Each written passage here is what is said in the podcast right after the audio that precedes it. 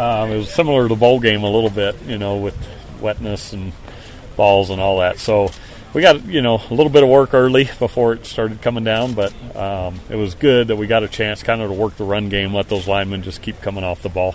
How do you evaluate your team when you're dealing with conditions like that? What do you want to see from them? Well, this really was more individual evaluation today. We're, you know, we're not scheming or doing anything. It was really basic scheme on both sides of the ball. So um, it's it's more about seeing what the guys do with it when they get it. So um, I felt like some guys made some plays, stepped up, kind of get a taste of what ULA's all about uh, right there at the end. So, uh, but it was nice for Riley Burt to get some carries and and uh, see him you know, get downhill. Uh, Kavika, same thing. So that's really what this game's all about. This this scrimmage is just seeing guys in an individual environment. Bushman had a big day. Are you seeing that from him every practice? We are. He's getting better and better with reps, and uh, it was impressive for him to run away from people right there. Uh, we hadn't really seen that because we don't, you know, usually catch it and tag off and kind of come back. So that those are the things you're looking for when you're in a, a situation like today. Is the individual, you know, ability. We want that to come out in a live situation. Where is Tanner at in, in terms of handling the offense this spring versus last spring? He's been great. I mean, it's night and day different this year from last year. Uh, he's seeing it, understanding it, lining guys up. So, you know, there's times you know when a guy's starting to get comfortable when they get greedy and they start, you know, trying to manufacture big plays. That tells me he understands what he's looking at, and he's he's just trying to do too much sometimes on a couple of those interceptions. So um, it's a good thing that he's there. Now you get to kind of pull back, see what you can and can't get away with.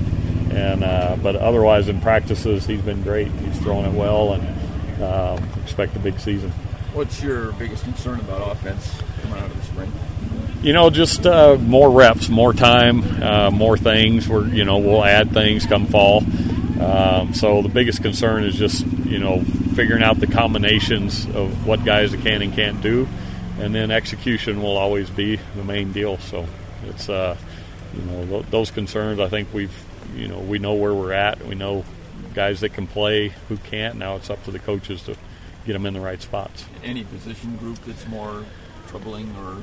No um, the receivers feel like have come a long way. The tight end group very athletic right now with moroni and, and, matt. We held moroni out had a little tight hammy so we don't need to see him a bunch. But um, you know it, it's uh, i think that group and then the running back group you know just those guys keep stepping up and you finally live a little bit to where we can see what guys are kind of made of and uh, go back evaluate the film and and get an idea of those guys. Was the design to that you go to a end a lot, or was that just what was open? No, that way. yeah, just kind of what was open. Um, you know, the type of defense they were playing, it was very basic. It was the same defense every play. So as a quarterback, you start seeing, okay, there's some openings in there. And uh, that's just kind of where it ended up today. So that, that should change every week. When did the injury to Jason Fermanis occur? that happened down at Dixie. Um, he just really, I don't know, we, we were on turf and kind of planted to take off to run and, and uh, felt his knee kind of pop and continued on down the field. And then, uh, you know, when he pulled up, it kind of buckled on him. So it was just a freak non contact deal. So you expecting him out for the year? Probably, yeah. He's got a red shirt year, which is good for him, so he can take some time and make sure he gets back where he needs to be.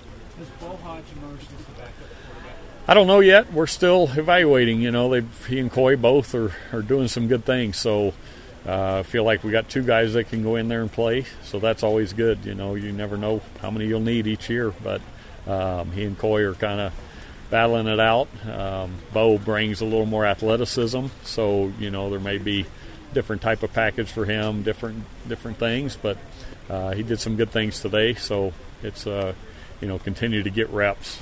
You know, work it's reps, reps, reps. After today and the bowl game, going to start practicing into the sprinklers just for when you run into monsoon? Yeah, I think uh, I think Tanner feels like every time he's going to finally get a chance to show something, it's going to rain. So uh, I don't know. You know, fortunately we're at home the first one and then in a dome the next one. So uh, maybe the fire alarm will get pulled and sprinklers will come on then too.